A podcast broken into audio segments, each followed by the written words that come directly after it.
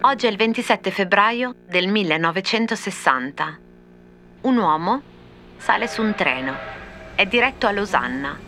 Per ragioni di lavoro o per ragioni personali. O per entrambe le cose. A un tratto, all'improvviso, o preceduta da segnali che quell'uomo ha ignorato, a questo punto poco importa, mentre è in viaggio, gli sopraggiunge un'emorragia cerebrale e muore. Oggi, 27 febbraio 1960, Adriano Olivetti lascia una fabbrica di circa 36.000 dipendenti senza una guida.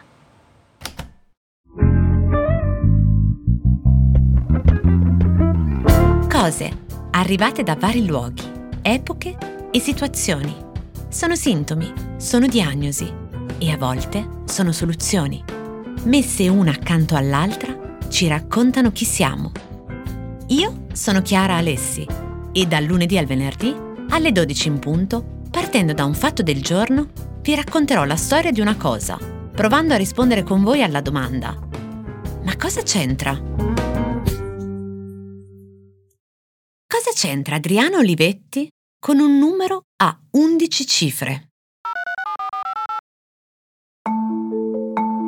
Quasi due anni dopo Adriano Olivetti, e precisamente il 9 novembre del 1961, l'ingegnere italo-cinese Mario Chu, che qualche anno prima aveva realizzato per Olivetti uno dei primi computer a transistor al mondo, muore in un incidente d'auto nei pressi di Santià, a Vercelli, a soli 37 anni, mentre in auto col suo autista.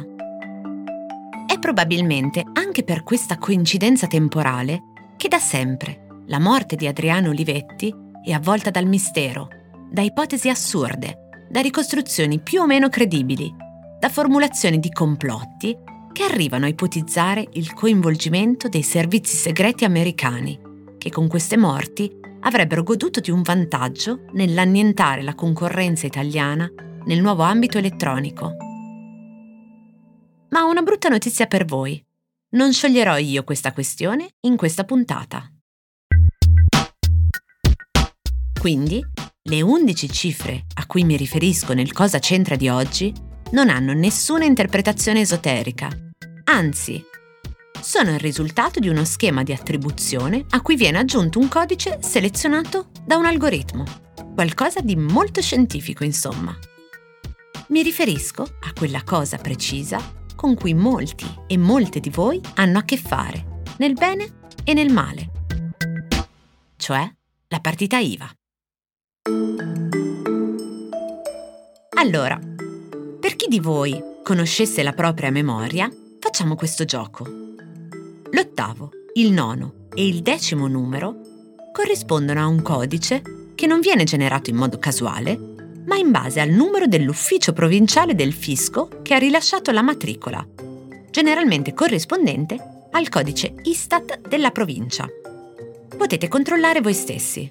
Per esempio, 058 è Roma, 087 è Catania, 035 è Reggio Emilia. Io ho 096, che è Milano 2, mentre Milano Lodi ha 015. E così via.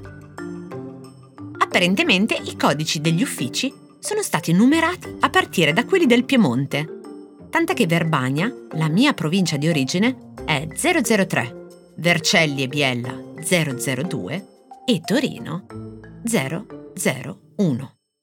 Ed eccoci a noi. Immagino che in questo momento la maggioranza di chi mi ascolta non abbia la possibilità di accedere a verifiche, ma fidatevi, l'ho fatto io per voi. E ho constatato la curiosità che mi avevano raccontato una volta quando avevo fatto visita all'archivio Olivetti a Ivrea. E cioè che la ICO, la prima fabbrica Olivetti fondata da Camillo, padre di Adriano, nel 1908, ha la stessa partita IVA dell'azienda che oggi di fatto la cioè TIM. E quindi 004 884 1 001 0. 11 cifre, in cui l'ottava, la nona e la decima sono 001. E ciò si spiega col fatto che nel 1999 fu Olivetti ad acquisire il controllo di Telecom Italia Mobile, con la quale si fuse nel 2003 decidendo di mantenere come nome Telecom Italia SPA, ma come codice visibile, ma silenzioso, quello originario di Olivetti del 1908, la sua partita IVA.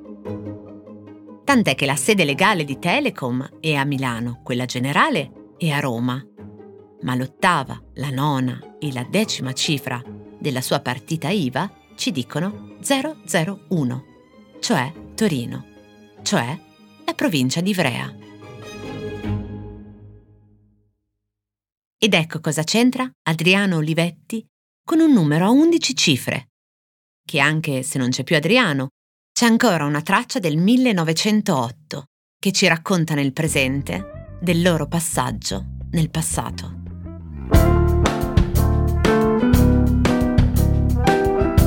Cosa c'entra? È un podcast quotidiano del Post, scritto e raccontato da Chiara Alessi.